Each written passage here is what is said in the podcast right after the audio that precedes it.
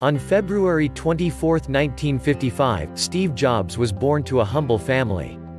Joanne Carole Schieble his mother attended Wisconsin and met Jobs' father while studying at the university. Joanne decided to put her son up for adoption since her partner's family disapproved of their union. Joanne gave up her infant child to a working-class family, Clara and Paul Jobs. They resided in Sunset District, San Francisco. She only agreed to give up her child on condition that the couple would educate him through college.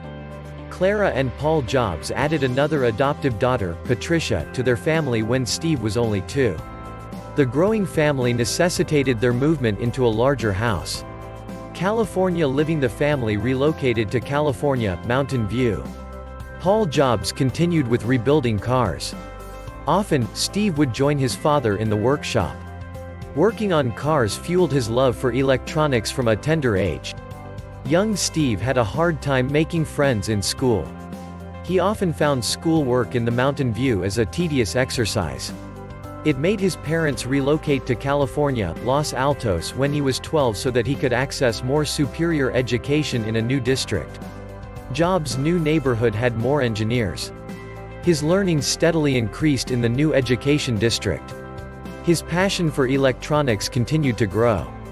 At the age of 13, Steve was offered a summer job for assembling counters by Bill Hewlett.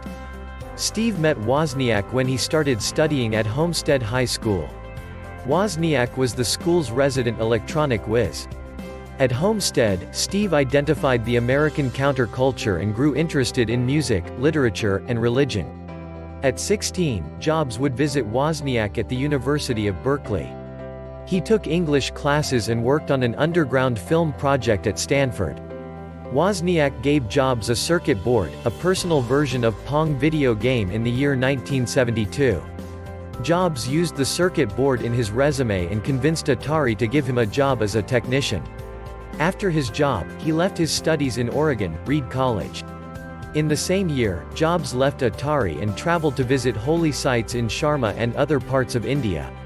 However, he soon stopped his visits and returned to work on the circuit board model for Atari. His friend Wozniak at the time was working on a blue box. Wozniak designed the blue box to trick the telephone networks into granting users long-distance calls through emission of the right tones. The two boxes, though illegal, were the two friends' first sales to their customers. Wozniak completed his first Apple I computer in 1976. Upon seeing it for the first time, Jobs suggested that the computer would easily sell. Alongside their mutual friend, Ronald Wayne, they formed the Apple Computer. The meetings took place in Jobs' garage in California. Unlike today's sleek computers, the initial production was a bit massive. Wayne left the partnership. Later on, Daniel Kottke joined Apple Computer. The triple partnership felt the need to start production of Apple computers if they would secure capital. Innovation distinguishes between a leader and a follower. Steve Jobs' one of the first mass-produced microcomputers was Apple II an 8-bit sized home computer.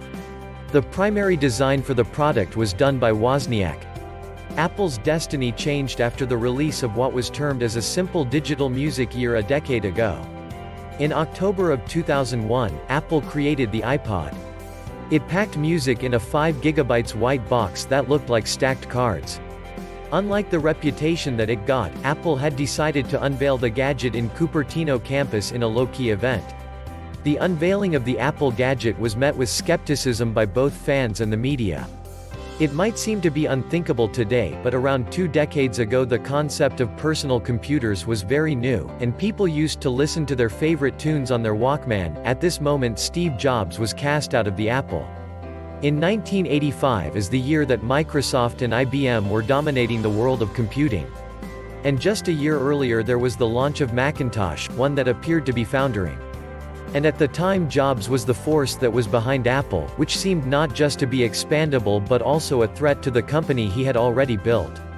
In 1989, West Eden who was a national bestseller was able to publish a piece that tells us how it went down.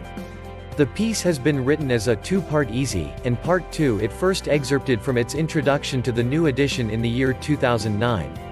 The contributing author, Frank Rose went ahead to explain how Jobs could be the fall guy in one decade and the next decade be the company savior. The year 1997 seemed to be a prosperous year for Jobs. He had bought Pixar a decade ago, a small company that was focusing on animation. In 1995 is when the company had just received the second highest grossing film with the famous Toy Story in only the first release. The next year Apple bought NeXT, which is a computer startup that he had founded right after John Sculley showed him the door, but soon after he was brought back as a special advisor of the company. When the latest CEO resigned, and no one was left that could challenge him, he assumed the power of the company. The very first thing he did was negotiate a truce with one of Apple's nemesis, Microsoft. Famous speech The first story he told was about connecting the dots, the second covered love and loss, and the third story was about death. His speech was able to emphasize on triumph over adversity. Stories that cover topics of success over struggle tend to resonate with an audience because as humans we have been hardwired to empathize with each other's efforts. Stories are vehicles which we all use in sharing our common bonds. If you would like to give people the needed courage, then a great speech is necessary, as it will provide them with the inspiration they didn't know they actually had. When we look at Jobs' speech, it will be able to motivate people for several decades and be sure it will continue to do so. At the age of 56 they announced the death of Steve Jobs, and at this time Apple officials did not mention what exactly was the cause of death. But since 2004 the visionary digital leader had been battling cancer. Pancreatic cancer has been one of the fastest spreading cancers, it has been found that only about 4% of the patients are expected to survive five years after they have been diagnosed. Each year 44,000 new cases are reported in the US and from this number about 37,000 people die from the disease. Here's to the crazy ones. The misfits. The rebels. The troublemakers. The round pegs in the square holes. The ones who see things differently. They're not fond of rules, and they have no respect for the status quo. You can quote them, disagree with them, glorify and vilify them. About the only thing you can't do is ignore them because they change things. They push the human race forward. And while some may see them as crazy, we see genius. Because the people who are crazy enough to think they can change the world, are the ones who do. Steve Jobs